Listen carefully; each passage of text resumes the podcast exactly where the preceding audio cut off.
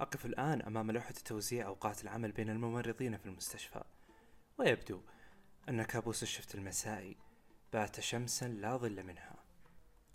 تأتيكم هذه الحلقة برعاية محتوايز. في العمل المسائي الحالات تنقسم بين اثنتين لا ثالث لهم، حالة بسيطة نتجاوزها بباراسيتامول، وحالة حرجة جدا قد تضيع معها الحلول. جلست في قسم الطوارئ، القسم الذي لا يهدأ، صراخ الأطفال، كحة الكبار، قلق الأمهات، وتهديد الآباء بالشكوى على المدير. لكن بالأغلب في الشفت المسائي يفرض الليل سلطته، ويكون أكثر هدوء من غيره مهما بلغت الأسباب، إلا حين تستمع فجأة إلى صوت الإسعاف. هذا الصوت تحديدا له هيبته سواء بالشفت المسائي أو الصباحي. أنت الآن على وشك التعامل مع حالة حرجة جدا. هرع الممرضات والممرضين إلى الخارج لاستقبال الحالة، وجزء منهم ذهب للاتصال بالأطباء للقدوم حالا للتعامل مع الحالات القادمة. في مثل هذه الأوقات العصيبة أستذكر قول دكتورنا في الجامعة: الممرضون والأطباء يقع عليهم عاتق أن يكونوا بعد الله المنقذ للأرواح، فبين الحياة والموت يقع عليكم رجاء الأحياء ووداع الأموات. ربما تنصت للكلمة الأخيرة لأحدهم، وربما تسمح له بأن يتكلم أياما أخرى. أنت شطارتك. استقبل المدير المسعفين بالسؤال: هل يوجد أشخاص ماتوا؟ نعم، بالرغم من بشاعة السؤال، إلا أن هنا فقط يكون الحديث عن الموت أكثر من الحياة. دخل المسعفون بالسرير الأول، ويرقد عليه امرأة في 30 من عمرها تقريبا، ويبدو أنها أصيبت بكسر خطير جدا في الجمجمة. لحقها رجل في 30 أيضا، يبدو أن مقود السيارة قد قاده إلى ضربة حادة على القفص الصدري أدت إلى نزيف داخلي. في بعض الأيام أتمنى لو أنني جاهل بالطب وطريقه، أتمنى أنني أشاهد المرضى بعين. هناك أمل، وبئسا للعلم في بعض أحيانه، فقد بدأ لي فظاعة حالتهم منذ النظرة الأولى.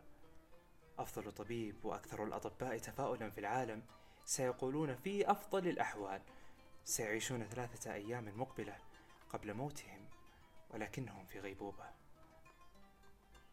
ولكن من شروط تخصصنا أن نبحث عن الأمل في بركة الدم، أن نبحث عن الجبر في وسط الكسور، أن نبحث عن هدوء العافية في وسط صرخات الألم.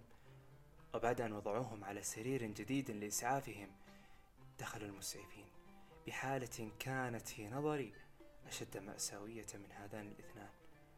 دخلت فتاة يبدو أنها في 18 من عمرها، اختلط مع براءة وجهها دم غزير من آثار الحادث، كان بعضه من جرح في رأسها وبعضه ربما من دم والديها.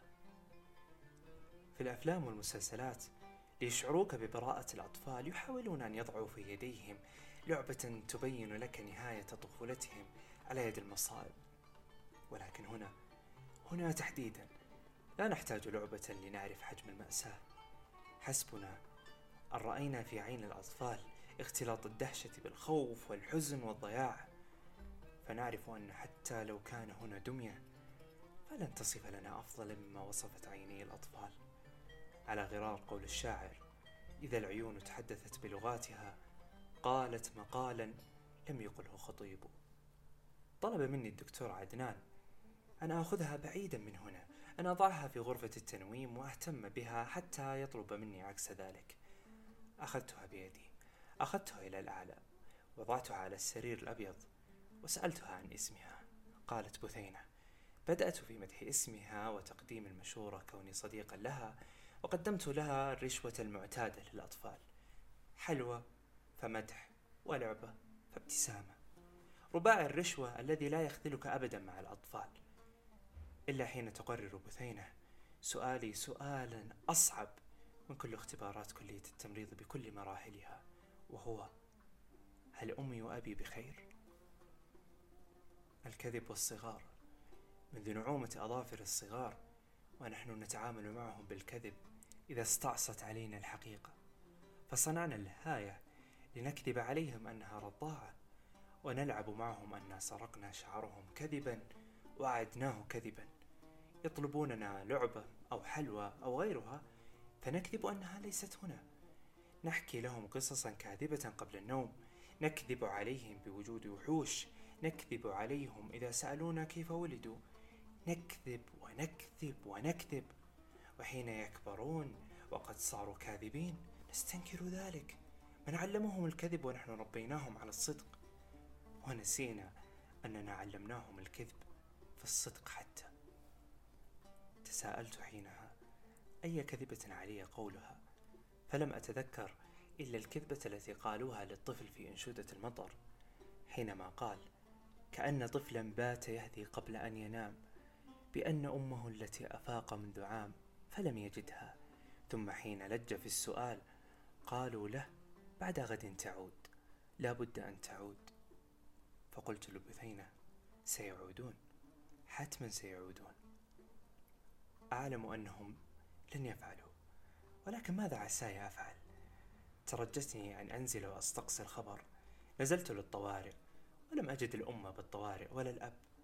ركضت باحثا عن خبر، ركضت وركضت إلى غرفة الإنعاش فلم أجد إلا الأب. الجانب الحالم فيني تمنى أن تكون الأم بخير، حتى قالت لي الممرضة يوم عصيب تعيس، ماتت الأم فور دخول الإنعاش، والأمل بالله ثم أن يستجيب الأب. حاول الجانب الحالم فيني أن يحلم مرة أخرى، وتخيلت أن الأب استجاب وقام ينادي أين بثينة؟ أين أم بثينة؟ وركض لبثينة واحتضنها وبدد الخوف فيها إلى سلام، وعاد الدم على وجهها إلا أنه دم مرحب لا مودع هذه المرة. حلمت وحلمت وانتظرت عند الباب، وسمعت الرنة التي يسمعها كل العالم كالطنين، إلا نحن نسمعها جملة واحدة. انتهى وقت محاولات الإنقاذ، وبدأ محاولات نقل الخبر بألطف طريقة ممكنة. فلقد مات. جثوت على ركبتي. بماذا أوصف ما حدث؟ أمامي انتهت حياة إنسان، وتنتهي بنهايته أحلام طفلة مسكينة. هل تعرف معنى أن تفقد مصدر الحنان ومصدر الأمان في حياتك في نفس الآن؟ بثينة صغيرة وسيكون عليها الانتظار سنوات لتغدو كبيرة وتقابل الحياة لوحدها. كانوا مع بعض وفي لحظة تفرقوا، وأن يلتقوا مجددا ولو للحظة. كانوا يبنون مع بعضهم الأحلام، والآن لن يلتقوا إلا في الأحلام. كيف أنقل للفتاة الصغيرة خبرا تعيسا عن من اعتادت أن تكون كل الأخبار عنهم حلوة؟ طلب مني الدكتور عدنان مجددا أخذ أقربائها لغرفتها في الأعلى لنقل الخبر لها. وأي خبر يا بثينة سينقل لك؟ في مصعد المستشفى دائما خيارات التفكير في هذه المساحة الضيقة تدور حول المرض والحزن والألم.